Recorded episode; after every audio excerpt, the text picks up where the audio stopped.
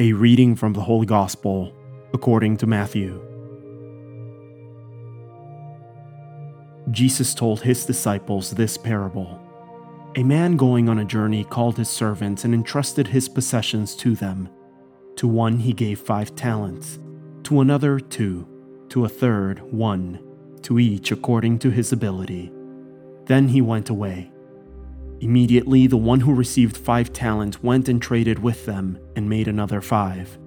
Likewise, the one who received two made another two. But the man who received one went off and dug a hole in the ground and buried his master's money. After a long time, the master of those servants came back and settled accounts with them.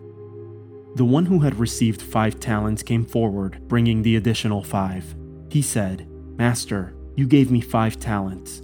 See, I have made five more. His master said to him, Well done, my good and faithful servant.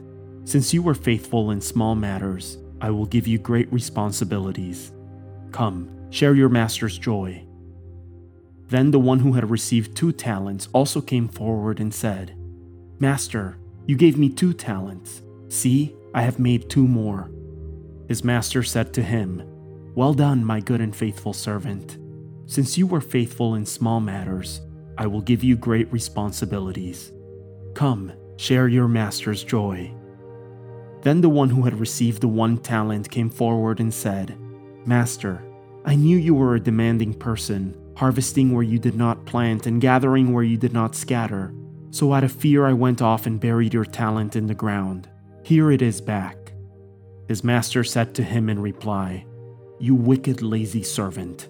So you knew that I harvest where I did not plant and gather where I did not scatter. Should you not then have put my money in the bank, so that I could have got it back with interest on my return? Now then, take the talent from him and give it to the one with ten. For to everyone who has, more will be given and he will grow rich. But from the one who has not, even what he has will be taken away. And throw this useless servant into the darkness outside, where there will be wailing and grinding of teeth. The word of the Lord.